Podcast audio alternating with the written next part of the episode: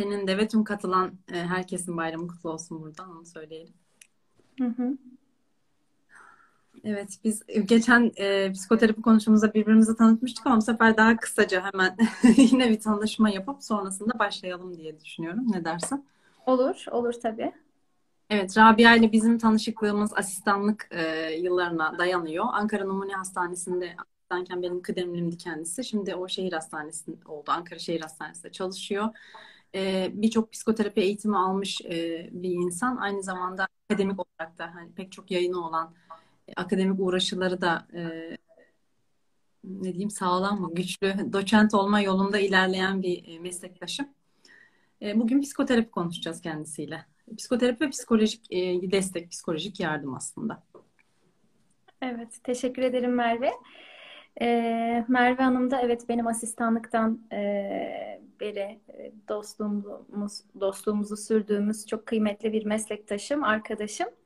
Burada biz tabii psikiyatristler olarak e, bu psikolojik destekle ilgili, ön yargımızla ilgili nasıl bir e, katkı sağlayabiliriz diye e, bu yayını yaptık. Merve Hanım da aynı zamanda e, psikiyatrist olmasının yanı sıra, özverili bir psikiyatrist olmasının yanı sıra asistanlığın ilk yıllarından beri e, psikoterapi eğitimleri de alıyor. E, bu psikoterapi eğitimleri tabii bizim e, insana bakışımızı, hastaya bakışımızı çok e, farklı etkiliyor. E, bizim de kendimizle ilgili de bir şeyler e, öğrenmemizi, hastalarımızla ilgili de bir şeyler öğrenmemizi sağlıyor.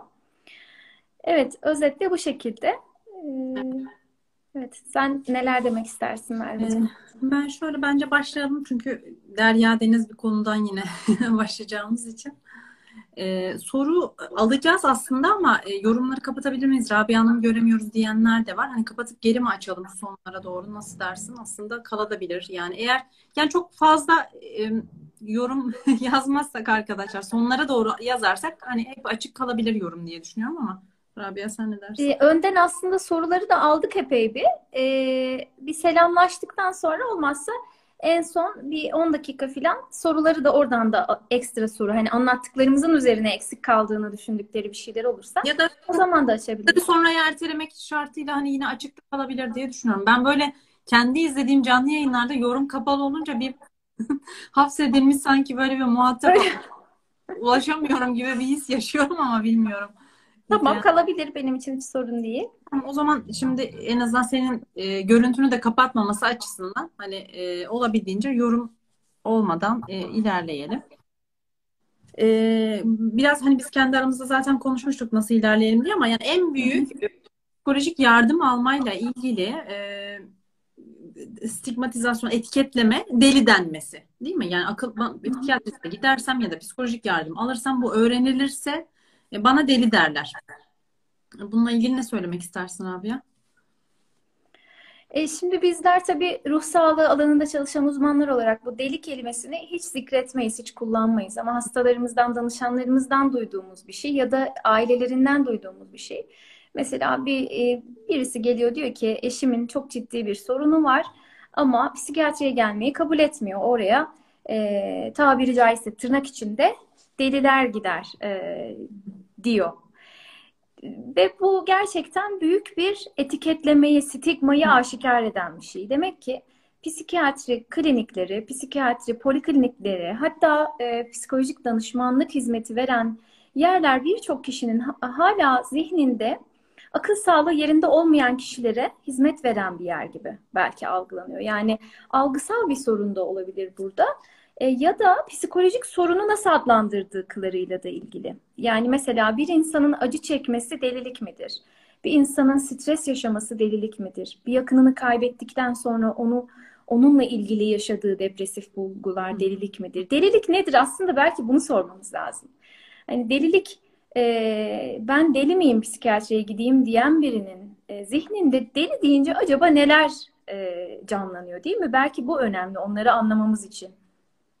Belki hani orada hani etrafa zarar vermemek, saldırganlık mı aklına geliyor bu kişilerin ya da hani ben çevreye zarar veren biri değilim falan gibi ama e, tabii bu ruh sağlığı hizmetine ulaşmayı da yani bu stigmatizasyon, etiketleme bayağı uzatıyor. Yani sırf deli denerim diyerek e, panik atak nedeniyle e, panik, panik bozukluğu ve atakların şiddetli olması nedeniyle evden dışarı çıkamayan, e, ciddi ölüm korkusu ve kaygı yaşayan bir hasta e, neredeyse bir yıl, bir, bir buçuk yıl sonra başvurmuş ve bu sürede işten ayrılmıştı. Ama yani işten ayrılıyor, bu ruhsal nedeniyle birçok e, ilişkisinde sorun yaşıyor ama nedense hani, psikiyatriste gelip tedavi arayışı kısmında bu deli denmesi aslında ciddi bir e, kaygı, korku. Hı hı.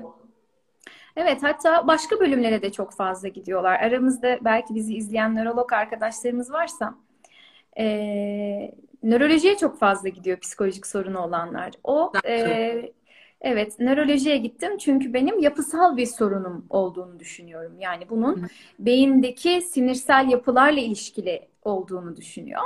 E, belki de psikiyatrik hastalıklar yeterince iyi tanınmadığı için de böyle bir etiketleme olabilir. E, mesela bir depresyonun biyolojik kısmını daha çok tanıtabilmiş olsak, bunun bir hastalık olduğunu, bunun insanın elinde olmadığını, yani bir böbrek hastalığından farksız bir şekilde insana geldiğini ve bunun da tedavi gerektirdiğini belki biz böyle sık sık konuşarak e, bu etiketlemeleri azaltma ile ilgili bir katkıda sağlayabiliriz. Çünkü hı hı. aslında psikiyatrik bozukluk dediğimiz artık o tanımlama sistemlerine uyan birçok rahatsızlığın biyolojik temeli e, de olduğunu biliyoruz. Hı hı. E, şimdi biz sorular almıştık ya e, neler merak ediyorsunuz diye bir e, bir bir arkadaşımız şöyle yazmış.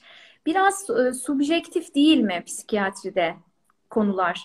Hani çok objektif değil gibi geliyor bana. Bu yüzden yardım edilemez gibi geliyor diye bir soru gelmiş.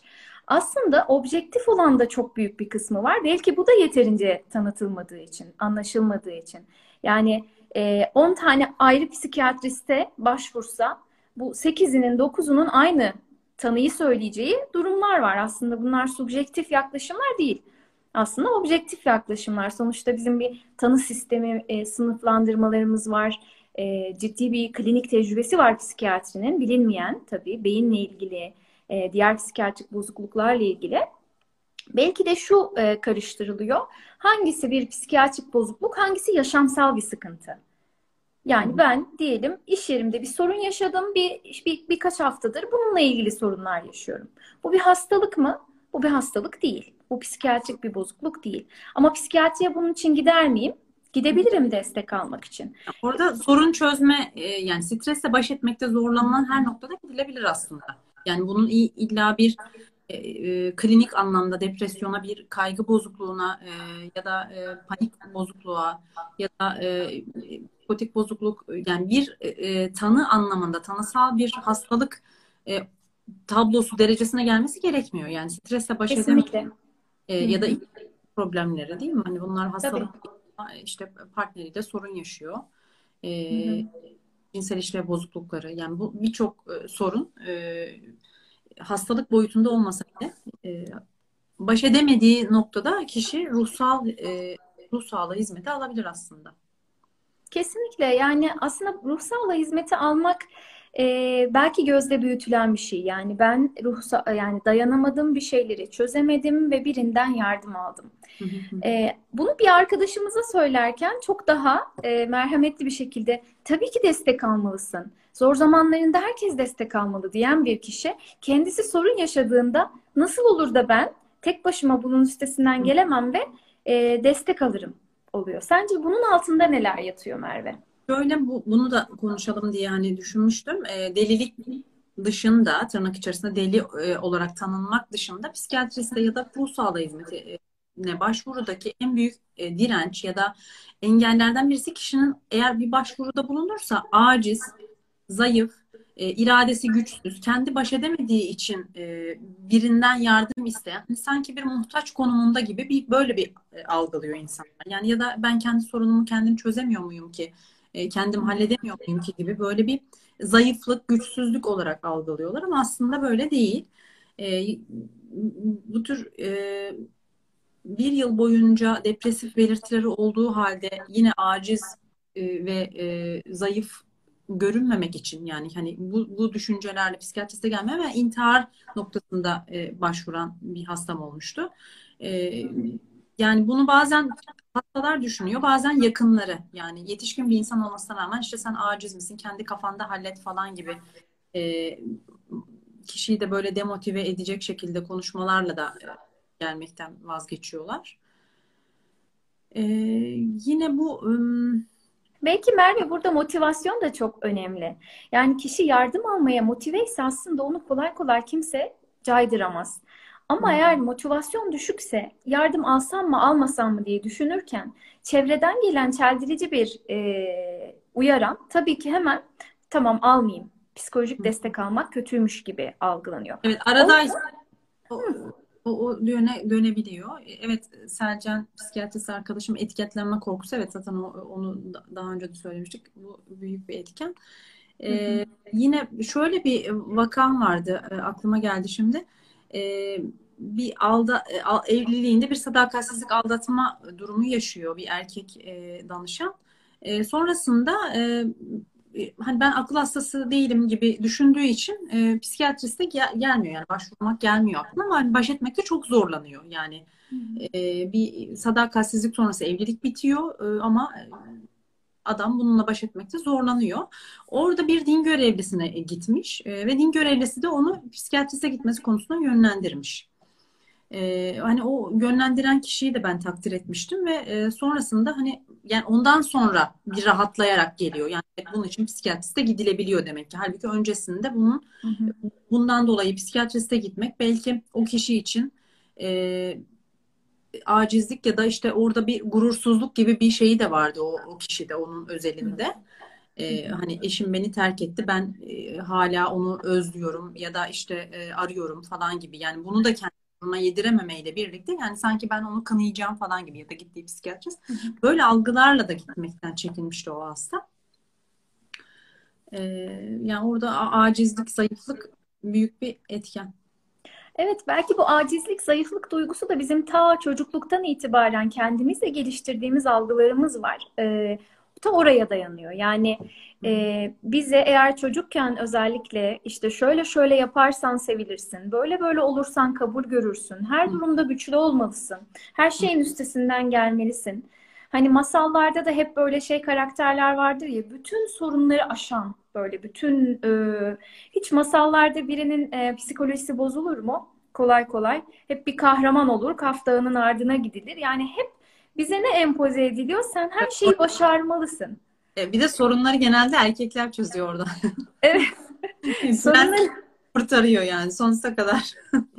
hem sorunları çözüyor hem de e, mesela işte evlenmek için benim dağları aşmam, canavarlarla baş etmem, e, birçok şeyi kat etmem gerek e, gibi bir psikolojiye de erkekler belki bürünüyor olabilirler. Yani ardında bir prenses var.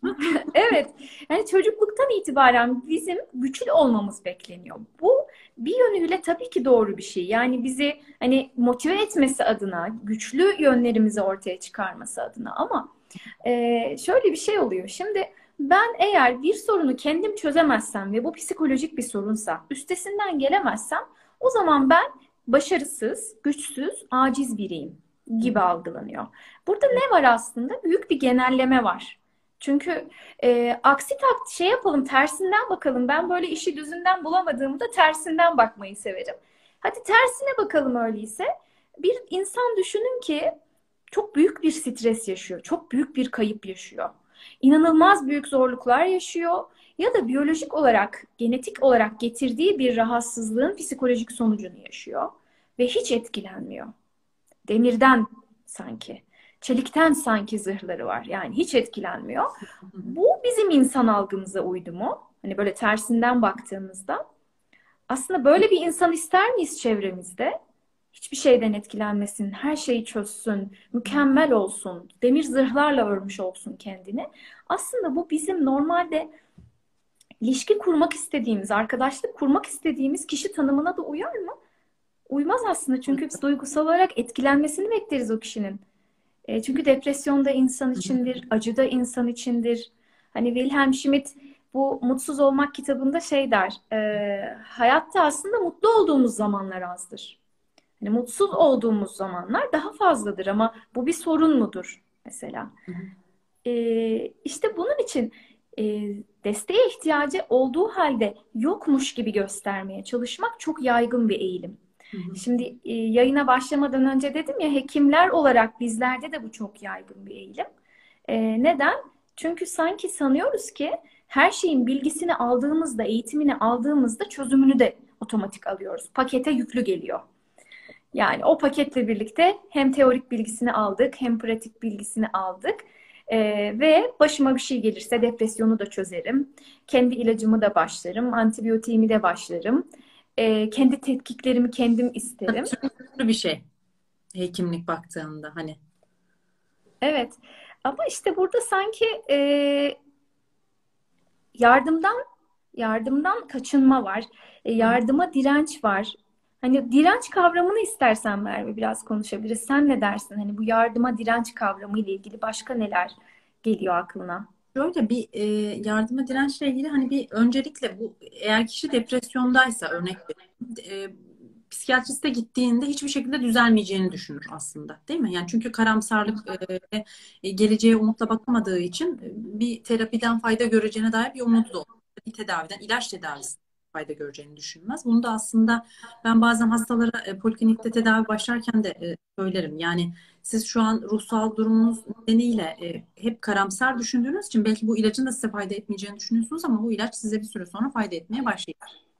Ya da kaygı bozukluğu olan bir hastaysa e, sürekli zihninde olumsuz senaryolar ve vesveselerle e, ilacın hemen yan etki yapacağı, e, vücuduna belki zarar vereceğiyle ilgili e, yine olumsuz yani hem ilaç tedavisi hem psikoterapi ile ilgili yani e, kaygılarından dolayı yine bir e, umutla bakamayacaktır. E, bu yani direncin bir sebebi de yani tedavi istememe, tedavi reddi e, bir sebebi de bu iç, iç, kişinin içinde tam da içinde bulunduğu ruhsal durumdur diye düşünüyorum.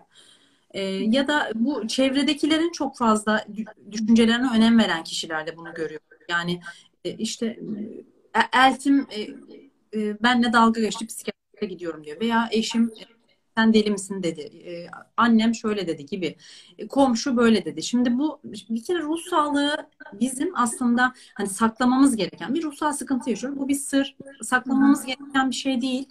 Utanılacak ayıp bir şey değil ama bir taraftan da bizim iç dünyamızla ilgili bir şey. Yani iç dünyamızı işte konuya, komşuya, akrabaya, e, yeri düvele anlatmak zorunda mıyız? Yani burada belki işte sınır koymayla ilgili. Yani bu benim iç dünyamla ilgili bir şey kimseye bununla ilgili bilgi vermek durumunda değilim. Hesap vermek durumunda değilim. Bir açıklama yapmak durumunda değilim. Belki burada işte kişi eğer ilişkilerinde zaten sınır koruma sorunu yaşıyorsa e, yine tedaviye gelirken de e, el alem ne der? Yani bütün hayatına e, bütün hayatını ele, ele geçirmiş olan bu el alem ne der düşüncede. Terapide de yine bir direnç olarak karşımıza çıkabilir.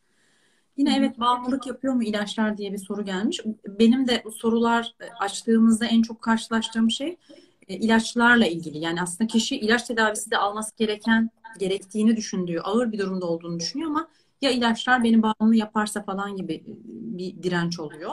İlaçlar bir direnç var. Tabii bugün bu konumuz genel hani sadece ilaçla ilgili bir konu değildi ama e, ona da ben kısaca şöyle belki e, İstersen sen önce bir hani ilaçlarla ilgili sana da soru gelmişti herhalde. Ondan e, bahset sonra ben de bahsedeyim. Olur, olur. Ee, şimdi bir arkadaşımız da şey yazdı. Hani biz kabul etsek toplum bunu kabul etmiyor. Ee, şimdi çevreden e, mesela birisi diyor ki e, ben psikolojik destek almaya başladım. Psikiyatriste gittim, ilaç kullanıyorum. Bunu paylaştı. Ne kadar özel bir paylaşım. Teşekkür ederim paylaştığın için demek lazım. Ama siz bunun yerine şöyle bir cevap alıyorsanız nereden çıktı? Ne alakası var? Ne ihtiyacın var? Sen çok güçlü bir insansın. Bunun üstesinden gelirsin. Ee, kendi kendinin doktoru olsana diyen bir insan esasında hem empati yapma yeteneği biraz düşük bir insandır. Hani böyle bir cevap veren bir kişi. Üstelik de e, kendi direnci çok yüksek bir insandır bunu söyleyen. Kendisinin bir sorun yaşadığında psikiyatriste gitmeyle ilgili muhtemelen direnci çok yüksektir. Bir sorun yaşasa gitmeye Babasının çekinecektir. E, ön yargılar aslında bu konunun tam da başlayan ön yargılar mitleri vardır. Yani aslında siz şimdi birçok kişi bu soruyu sordu bize. E, çevremizden böyle olumsuz tepkiler alıyoruz. Arkadaşlar o çevrenizden aldığınız olumsuz ön yargıları dile getiren kişilerin zihninde bunlar zaten çok yoğun demek. Çok yoğun. Siz o ön yargıyı aşmışsınız, destek almaya başlamışsınız. Karşı taraf henüz aşamamış o ön yargıyı. Bırakalım e, onların o ön yargıları e, bizim dünyamıza etki etmesin. Yani hani o, o, o ayrımı yapalım. Hem e, onu da O bilelim. görüşü ben şu an ruhsal durumumla bir yardım ihtiyacı içerisindeyim hı, hı hı. Onun görüşü, bu benim görüşüm. Yani bu e, onun görüşünü illa kabul edeceğim diye bir şey yok. Evet ama işte orada yine ne devreye giriyor? Kendimiz de tam kabul edememişiz demek ki. Tam motive değiliz demek ki. Bir şeyler bizi henüz caydırmaya müsait gibi ya da olumsuz etkilemeye müsait gibi. Ee, ben mesela çok derin depresyonu olan, ciddi intihar düşüncelerinden dönen, ciddi kilo kayıpları yaşayan hastalar gördüğümde diyor ki mesela diyor ki ben komşuma söyledim. Nasıl işte sen bu ilacı kullandın? Senin imanın yok mu? Sen nasıl Müslümansın? İşte aslında tevekkül etsen her şey olur. Yani bir de böyle dinin yanlış algılanması var e, burada. E, hani Müslüman depresyona girmez. Yani böyle bir şey yok. Müslüman böbrek hastası olursa Müslüman e, depresyon hastası da olabilir. Kaygı da yaşayabilir. Her şeyi yaşayabilir. E, bu, bu çok ayrı bir konu. Ben onlara o noktada diyorum ki e, sizin yaşadığınız acıyı, derinden yaşadığınız o ıstırabı bilebilir mi bu kişi? Yani siz yastığınıza başınızı koyduğunuzda uykuya dalana kadar o ne yaşadığınızı o kişi bilebilir mi? Sizin iç dünyanızla ilgili ne kadar bilgiye sahip? Doktorlar olarak biz bile hastanın bize ne aktarırsa o kadarına vakıf olabiliriz ki e, bize de hani her zaman her ayrıntıyı anlatmayabilirler. Bize anlattıklarının onda biri kadarını o komşuya anlatıyorlar. Komşu da diyor ki ne gerek var? Onun için hani kendi iç dünyamızdaki acının sahibi biziz. Onun için onunla ilgili bir destek alırken ona sahip çıkacak olan da yine biz olmalıyız diye düşünüyorum. İlaçla ilgili peki hani senin ekleyeceğin şeyler olur mu? İlaç. Şöyle mesela e, ilaç diyorum ki mesela poliklinikte bir hastaya sizin depresyon belirtileriniz var. E, depresyon belirtileri var sizde ve ilaç tedavisi almanız gerekiyor. Size bir ilaç başlamayı düşünüyorum. E, hastadan gelen cevap tamam hocam ama ben çalışıyorum. Ya da işte ben e, işte çocuklarım var falan. Yani sanki psikiyatri ilacı ya da bir depresyon ilacı kullanan kişi e, hani e, hastaların zihninde öyle bir şey ki yani çalışmayacak, evde duracak, hiçbir sorumluluğu olmayacak. Halbuki öyle bir şey yok. Yani bizim zaten istediğimiz şey bir kişi e, hiçbir sorumluluğunu yerine getirmesin, e, akşama kadar uyusun e, ya da e, işe git gidemesin yani böyle bir tedaviyi biz de zaten istemiyoruz. Biz hastanın e, ruhsal hastalığı nedeniyle kaybettiği işlevselliğini tekrar kazanmasını istiyoruz. Dolayısıyla bunun ilaçlarla hani bu işlevselliğini yitirmesi, çocuklarına bakamayacak durumda olması yani bir depresyonda bizim e, amacımız değil midir? Yani çocuklarına bakabilir hale gelmesi ya da işini yürütebilir hale gelmesi. Kesinlikle. Bazen bunları soruyorum. Yani bir ev hanımıysa işte e, önceden e, çok becerikli bir ev hanımı diye tanımlanan bir kişi e, depresyon nedeniyle e, evde hiçbir iş yapamaz hale gelmiş. Öz bakımı tamamen e, azalmış. Çocuklarına ilgi alakası azalmış. O hastanın ben iyileşmesinde hani artık yemek yapıyor mu ya da kaç çeşit yemek yapıyor veya işte haftada kaç gün yemek yapıyor. Çocuklarının işte banyosunu, okul ödevlerini takip edebiliyor. mu? Yani biz zaten bu iyileşme ve işlevselliği istiyoruz. Dolayısıyla ilaçlarla bunu baskılamak, bloke etmek bunlar e, istemediğimiz şeyler eğer sizde bir ilaç fazla uyku yaptıysa yani uy- gününüzü uyumanız yani fazla uyuyarak geçirmenize neden oluyorsa bu istemediğimiz bir şey. Ben o, o, o durumda bu bir yan etki ve yan etki olursa zaten ilacı değiştiririz veya e, dozunu ayarlarız gibi. Hani bunu söylüyorum ama daha çok bu ilaçla ilgili sanki psikiyatri ilacı kullanan kişi hiçbir şekilde çalışamaz, işini sürdüremez e, gibi bir algı var. Sürekli uyur, 7-24 uyur gibi. Abartılı belki olacak ama hani böyle bir ön yargı var ilaçla ilgili. Bunu da Evet. kısmak gerektiğini düşünüyorum. Evet, e, bağımlılık yapar mı? İşte şöyle olur mu? E, böyle bir zararı olur mu? Gibi çok e, durum var. Aslında orada sorumluluğu hekime vermek bence insanı rahatlatan bir şey. Çünkü hekim yıllardır onun eğitimini almış. Yıllardır hastalarında bu ilaçları tecrübe etmiş. E, ama ne yapıyoruz? Tabii biraz da internet erişimi e, kafaları çok karıştırıyor. E, internete hemen o ilacı giriyoruz. O ilaçla ilgili o kadar çok veriye ulaşabiliriz ki. Yani e, mesela bir şizofreni hastası o ilacı denemiştir, ona iyi gelmemiştir, bazı şikayetleri olmuştur. Başka biri denemiştir, e, başka bir rahatsızlığı o anda nüksetmiştir. Onun gerçekten ilacın yan etkisi olduğunu dahi bilemeyiz. Ama şunu unutmayalım, ilaçlardan fayda gören kişiler e, girip de herhangi bir siteye ben çok fayda gördüm diye nadiren yazarlar. Genelde kim yazar? Yan etki gören yazar. Sorun yaşayan yazar. Demek ki orada bilginin bir yanlılığı da var. Yani bilgi kirliliği de var, yanlılık da var. Daha çok hani Dezenformasyon denen bir şey de var. Evet, evet. Onun için e, prospektüsü açıp okumak evet hepimizin en tabii hakkıdır. Ama ben okumamayı tercih ediyorum. Neden? Çünkü hekim zaten o prospektüste gelebile, görülebilecek yan etkinin e, riskini alıp bunun temel şeylerini ifade edip o ilacı başlıyor. Ve psikiyatri ilaçlarında bizim geri dönüşümsüz bir e, yan etki gibi bir şeyimiz pek hani görülen bir durum değil. Yani diyelim sizde uykululuk yaptı, sersemlik yaptı. Bu ya birkaç güne geçecektir ya ilacı kestiğimizde yüzde yüz düzelecektir.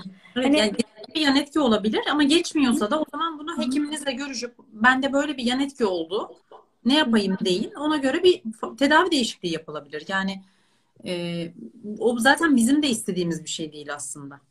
Evet. Merveciğim aşağıda bir soru görüyorum. Boşanma aşamasında destek almak için en iyi zaman ne zaman? İhtiyaç duyduğunuz an arkadaşlar. Benim görüşüm yani. Siz ne zaman ihtiyaç duyuyorsanız, hani ben e, baş edemiyorum bazı şeylerle e, diyorsanız işte o zaman destek almanız gereken zamandır. Özellikle bir dönem tabii ki yok. E, bütün psikolojik durumlarla ilgili öyle aslında. Yani e, siz e, acaba destek alsam mı ile başlayan bir düşünsel uğraşıya girdiyseniz almanızda yarar olabilir. Bir zararı olmaz. Peki şeye ne dersin Merve? Hmm, ben psikolojik de- desteğe direndim, direndim, almak istemedim. Sonunda almaya karar verdim. Gittim bir hekime. Yeterli ilgiyi bulamadım oradan. Yeterli di- dinlenilmediğimi düşündüm, anlaşılmadığımı düşündüm. Dedim ki psikiyatri böyle bir şeymiş, psikolojik destek böyle bir şeymiş. Bir daha da başvurmam. Bu kişilere ne diyelim? Bu da doğru bir bakış açısı değil. Ee, hani tek bir şeyle hani bir branşın, bir koca e, alanın üstünü çizmek oluyor. Doğru değil. Ee, nasıl e, bir diş hekimine gittiğimizde e, bize yeterince iyi gelmediğini e, düşünüyorsak yani faydalı olamadığını düşünüyorsak ya da işte diş ağrımız devam ediyor tedaviden o zaman başka bir hekime değil mi? Belki etraftan e, bir olumlu geri bildirimle araştırarak gidiyoruz. Yani ve fayda gördüğü bir kişi var mı çevremizde? Bunları soruşturarak.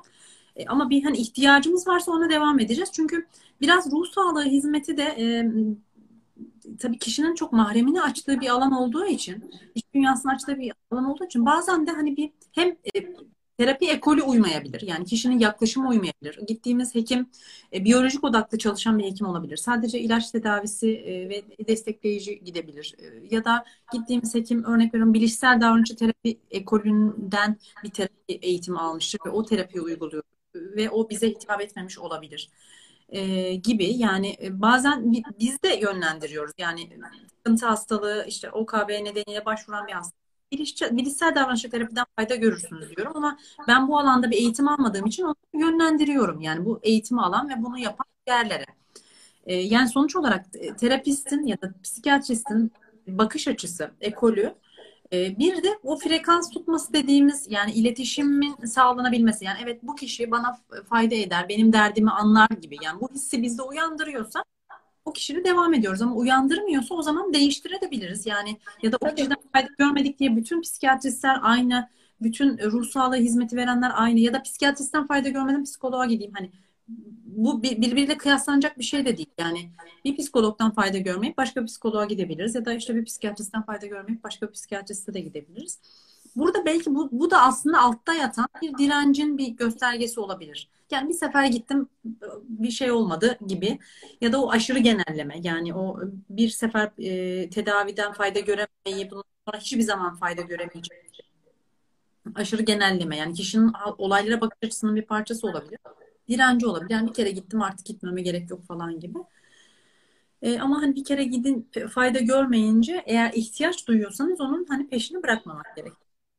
Evet hatta mesela e, büyük şehirde yaşayanların böyle bir sorun yaşayacağını çok düşünmüyorum. Eninde sonunda e, bir frekans yakalayacakları bir e, ruh sağlığı uzmanı bulabilirler ama küçük şehirlerde bazen bu zor olabiliyor. E, ben şuna bile şahit oluyorum. Diyor ki ben işte şu şehrin bu ilçesindeyim. E, merkeze gittim. Hani merkezdeki e, doktordan hani daha çok e, yani frekansımız daha çok uydu. E, bazen işte ruh kendi iyiliğimiz için o psikolojik yardım ne gerektiriyorsa onun peşinden gitmek de çok takdir ettiğim bir şey. Yani bazen insan şehir aşabiliyor, değil mi? E, Evet. bunun için. Ama bazen de işte o dirençler şöyle bir engel engele neden oluyor. E, doktora gitti, doktor ona vakit ayıramadı. Yeterince hani yoğundu. E, kısaca öneri yaptı, gönderdi. Tamam psikiyatri buymuş, bitti bu defteri kapattım. Bazen bunu arzuluyor bile olabilir insan. Yani oradan istediğimi alamamayı. Çünkü e, dirençlerimiz katman katmandır. Yani en e, hani ruhsal e, bütünlüğümüzün en derininden başlayarak çeşit çeşit birçok konuya direncimiz var. Yeni bilgiye direnç, değişime direnç, kendi e, bazı yönlerimizle e, karşılaşmaya direnç gibi. Hı hı. Şimdi eğer e, diyor ki eğer işler yolunda gitse, bu kişi beni anlasa bir şeyler yapmam gerekecek. O direnç kabuğu açılacak, içinden ne çıkacak? Ben bununla baş edebilecek miyim? Sırf bundan dolayı çok öteleyen var. E, mesela biliyor, stres altında olduğunu biliyor vücudunun. Az önce bir e, katılımcımız şey yazmış, fibromiyalji için bana antidepresan verdi doktorum ama kullanmak istemedim demiş. İşte e, fibromiyalji gibi ya da bazı e, işte kasla ilgili, nörolojik rahatsızlıklarla ilgili fiziksel semptomları olan, e, daha çok stresle ilişkili olan, işte rahatsızlıkları olan kişiler psikiyatriye gitmeden önce diğer bütün branşları e, dolaşabiliyorlar. Biliyorlar ki vücutta bir stres var. Ama bazen işte en son durak işte psikiyatri oluyor. Onu da fizik tedavi doktoru yönlendirmiş oluyor. Yani sizde fibromiyalji var ama siz yoğun stres altındasınız. Sizin tedavinizi bir psikiyatristin düzenlemesi daha uygun diyor. Fizik, o- fizik. bazen o hastalar hani niye beni buraya gönderdiler anlamadım diyor.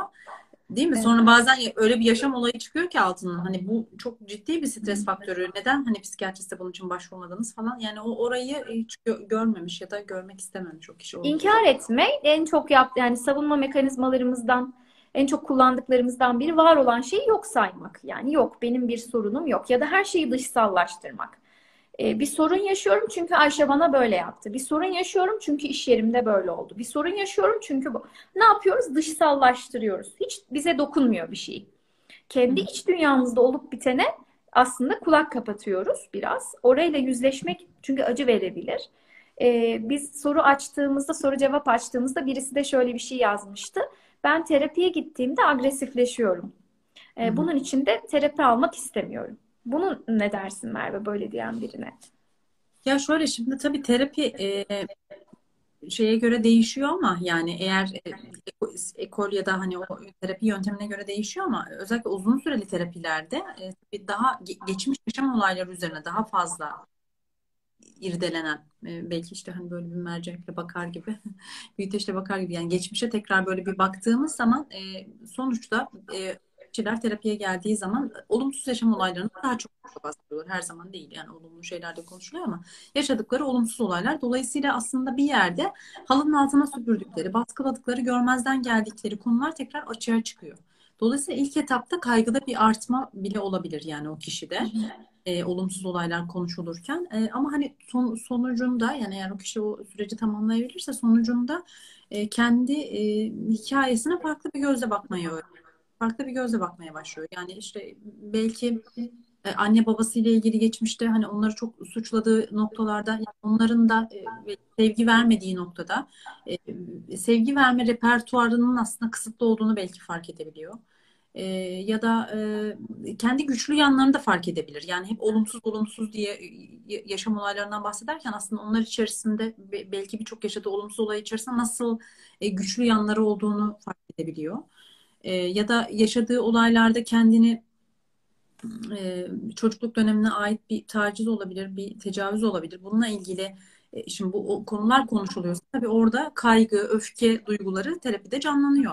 Ama orada belki kişi hep kendini suçlamış bu zamana kadar. Yani niye sessiz kaldım, niye e, tepki vermedim gibi. Halbuki çocukluk döneminde nasıl tepki verebilecek? E, belki onun işte orada korkmuşluğunu, e, incinmişliğini, e, kaygısını ele aldığımızda e, ve kişi hep kendini suçladıysa o konuyla ilgili sonra bir süre sonra kendi suçu olmadığı, kendini suçlayacağı bir konu olmadığı yani terapinin sonucunda bunları hani bütünleştirmesini ve kendi öyküsüne farklı bir gözle bakmasını sağlıyor. Dolayısıyla ilk başta evet bir kaygıları, duyguları e, açığa çıkarıp e, hani o, o sana danışan hasta özelinde konuşursak belki bir süre öfkeli gidecek ama bir süre sonra bizim e, amacımız zaten öfkeyi yönetmesini sağlamak. O bir süre sonra geçecek bir durumdur. Evet, çok güzel açıkladın Merve. Teşekkür ediyorum. Ee, yani zaten e, psikiyatrik yardım ya da e, terapi rahatlama alanı olarak da sanki görülüyor. Böyle bir sanırım algı var. E, bu da çok doğru bir algı değil. Ne Hı-hı. diyoruz? Geçen yayında da demiştik. Evet, e, Onun için daha çok nereye gidebiliriz demiştik. Masaj salonuna gidelim. Masaj salonu, spa. Yani bunlar daha yararlı olur. Hamam, kese köpük falan gibi evet. şey olabilir yani. Onlar yani terapi odası öyle Kesinlikle yani hele de ilk başlarda eğer bir de derinlemesine çalışan bir e, uzmanla çalışıyorsa kişi e, duygu boşalımı da yaşayabilir. Hani bugünlerce sürebilir. E, mesela e, psikiyatri polikliniğinden içeri girer girmez gözyaşlarını e, hakim olamayan birçok kişi olur. Çok da bunu normal karşılarız. Ne oluyor? Bir duygu boşalımı var. Aslında o e, iyi bir şey de bir yandan e, o duygu boşalımının olması. Çünkü demek ki dolmuş ya da onu o kadar baskılamış ki, o kadar tutmuş ki içimizdeki o enerji bir yere akmak zorunda. Nasıl akış sağlayacak? Eğer konuşmazsa, anlatmazsa, psikolojik destek almazsa, kendine bile söylemekten çekinirse bu şikayetlerini o zaman fiziksel rahatsızlıklar olarak çıkabilir. Cilt rahatsızlıkları, panik ataklar şeklinde gelebilir. Öfke e, sorunları e, olarak çıkabilir.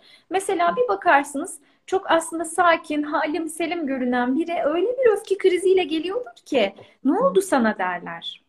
İşte o ne oldu sana o anda olmuş olmuyor genellikle bir öncesi olmuş oluyor. Bir şeyler birikmiş, birikmiş, birikmiş içinde kendince e, onları anlamlandırmış. Kendi de farkında değil. Burada aslında çok önemli bir nokta birçok şeyin kendimiz de farkımızda değiliz. Evet. Hani ne olup bittiğini işte aslında terapist orada gösteriyor olabilir. Hani siz şu şu nedenlerden dolayı hani çok zorlanmış olabilir misiniz? Ya da hani e, orada onun fark etmediği bir şeyi işaret etmek olabilir. İşte incinmişliğini, belki e, çaresizliğini, hissettiği duyguları e, tercüman olmak gibi aslında. Zaman evet. Zaman.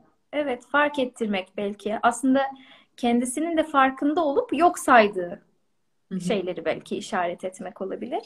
Ee, birisi demiş ki ilçelerde psikiyatr yok maalesef. Evet. E, şimdi biz hep Ankara, sen Antalya'dasın, ben Ankara'dayım. Büyük şehirlerde hani bir uzmana ulaşma sorunu yaşamıyoruz ama eminim birçok e, küçük şehirde ya da ilçelerde bu sorun var. Ama nasıl orada bir e, kalp rahatsızlığı olsa ilçeden kalkıp büyük hastaneye, üniversite hastanesine gidiliyor. E, aynı şey bunun için de yapılabilir diye düşünüyorum. Ama işte önem sırası var hastalıkların. E, hani şimdi psikolojik rahatsızlıksa ertelenebilir. Bir aciliyeti yok gibi oluyor. Ama mide rahatsızlığımız varsa endoskopi yapılması için belki 300 kilometre yolu gidebiliyoruz. Hı-hı. Ama bazen o mide rahatsızlığının altında da psikolojik bir şey çıkabilir. Hani stres ülserleri değil mi? E, hani psikiyatrist tabii ki önce bir yüz yüze görüşme olmalı muhakkak ama e, sonuçta şu an e, pandemi sürecinde de zaten daha e, görüldü ki yani online olarak da eğer e, yüz yüze bir psikiyatriste gidersiniz ilaç tedavisi e, ya da neyse hani sorun tespit edilir ama sonrasında psikoterapi almanız gerekiyorsa eğer yaşadığınız ilçede yoksa da online bu işi yapan birçok kişi var başvurabilirsiniz. Bu da çok büyük bir şans oldu bence uzaktan erişim. Hani her yerden erişilebilmesi. Ee, sorulara başka şöyle bir göz atıyorum. Böyle genel bir tekrar eder mi gibi bir soru vardı da yaygın anksiyete bozukluğu ya da panik bozukluk. Evet maalesef Hı-hı. tekrar biliyor yaşamdaki stresli olaylarla. Hı-hı. E, onu da hani söyleyeyim ya öyle bir soru görmüştüm az önce. E, bir de şöyle bir e, algı yok mu Rabia? Hani onu da böyle hızlıca geçelim biraz vaktimiz de daralmış aslında. E, günah çıkarma yeri de değil. Hani bazen bana böyle sorular da geliyor psikoterapi ya da işte psikiyatriste gitmek sanki günah çıkarmak gibi. Ee, öyle değil aslında. Yani hani ya, yaptığı kişinin kendi kendi ahlak anlayışına göre hani, başka hiç kimseyle paylaşamayacağı bir şeyi gelip orada anlatması değil.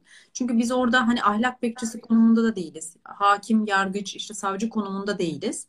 Ee, örnek veriyorum bu daha çok hani evlilikle ilgili, ilişkilerle ilgili sadakatsizlik konularında e, çok geliyor bize. Hani sanki hani geliyorlar insanlar e, bir sadakatsizlik yaptığını e, ama aslında işte ilişkisinde birçok olumsuz şu şu şu şu özellik var. Hani ondan dolayı ben falan gibi. Tabii insanlar bize her konuyu geliyor ama hani orada sanki bir, bir günah çıkarma e, beklentisi de oluyor. Yani hani bizden belki şöyle bir şey bekleniyor. Aa evet siz o kadar e, sorunlu bir evlilik içerisindesiniz ki aldatmak bu evlilikte kim olsa aldatır falan gibi. Yani böyle bir bazı böyle beklentisi olan e, siz olsaydınız ne yapardınız falan gibi böyle bu tür sorular da zaman zaman geliyor. Ya da işte evliliğime devam edeyim mi ayrılayım mı? Sizce boşanayım mı? Siz olsanız boşanır mısınız falan gibi. Yani hani günah çıkarmaya da bizim orada karar vermemiz değil aslında da yani o kişi yaptığı davranış her neyse e, onun sorumluluğunu belki e, paylaşmak mı istiyor? Yani bu, bu davranışınızın şöyle şöyle sonuçları olabilir. Hani siz bunu göze alıyor musunuz? Yani bunlar konuşulur. Ama ya da işte bu davranışını niye yaptığını anlamak istiyorsa onun altına yatan şeyler konuşulur ama e, yani orada hani biz işte hak veren e, evet işte haklısın senin yerinde kim olsa bunu yapardı falan gibi yani konumunda da değiliz. Yargıç, e, savcı konumunda da değiliz. Belki hani bunu da bir söyleyeyim dedim yani. evet evet. Yani birisi de bana şey diye sormuştu. Şimdi siz e, size biri geliyor bir şeyler anlatıyor. Siz buna inanıyorsunuz. Ya yalan söylüyorsa. Dedim ki hiç önemli değil. Çünkü ben e, bir dedektif değilim. Olayı araştırmıyorum. Bunun e, kişi bana ne anlatmak istiyor?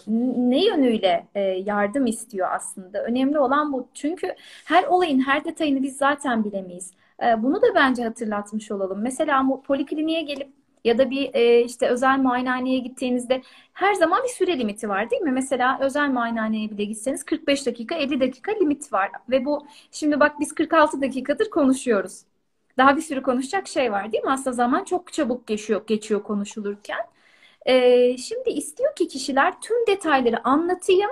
Hani şuraya giderken bunu gördüm. O sırada Ayşe'ye selam verdim. Komşu da şunu dedi de şöyle oldu. Ya varacak kadar bazen detay anlatıp anlatmazsam doktor beni anlayamaz. Ya da mesela çift ilişkisi. Hani orada eşinin kendisine yönelttiği bütün ayrıntılı e, eleştirileri saymazsa yeterince onu hekimin anlamayacağı ile ilgili bir kaygı var. Aslında durum o değil. Biz her şeyi bilemeyiz, bilemeyeceğiz zaten. Yani bir kişinin biz 24 saatini bilemeyiz. Mümkün değil. Ya da evliliğinde yaşadığı her şeyi bilme imkanımız da yok. Ama ee, o anlamayı Erol Hoca hep söylerdi ya. E, Erol Gökhan. E, yani bir o kişinin yani bu adam ya da bu kadın hani 24 saatini nasıl geçiriyordur hani kabaca bir fikrimiz o, olsa iyi olur.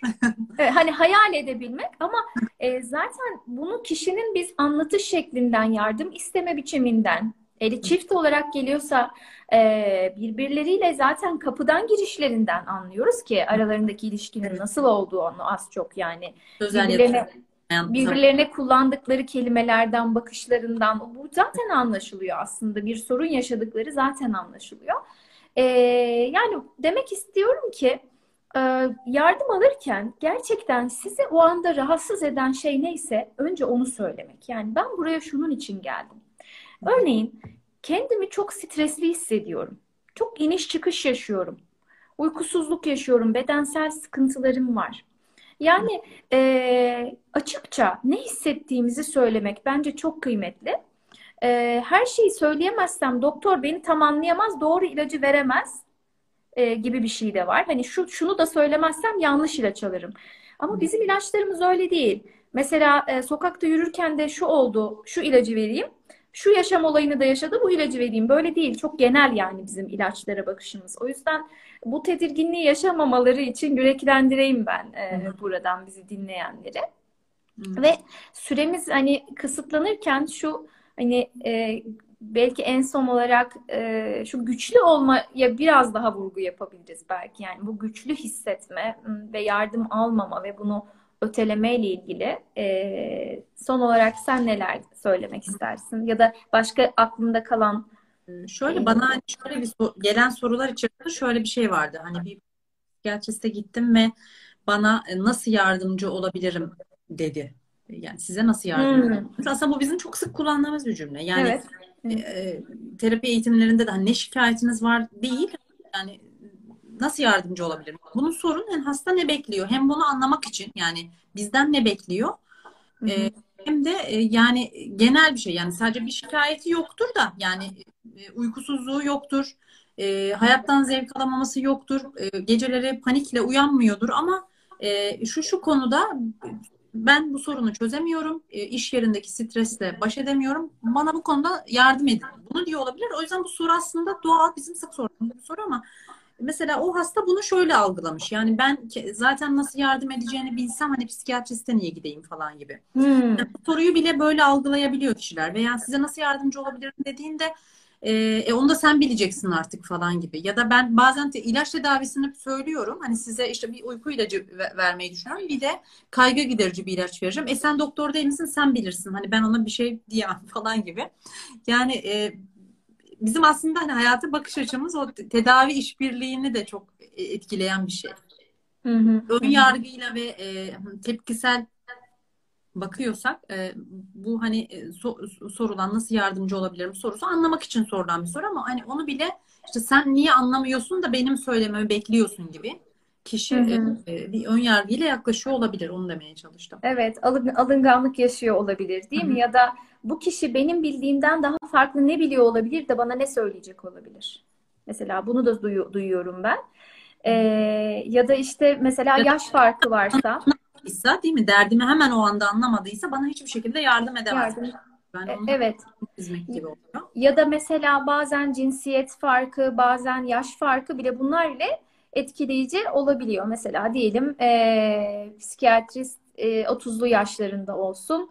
E, başvuran kişi 60'lı yaşlarında olsun, 70'li yaşlarında olsun. İster istemez orada bir hani yavrum, kızım e, hani yani şöyle görüyor olabilir hayat tecrübesi yaş olarak daha az bir kişiden yardım talep ediyor gibi düşünüyor olabilir ve e, orada alacağı yardıma çok e, güvenmiyor olabilir. Ama aslında beni anlayabilir mi gibi kaygıları olabilir.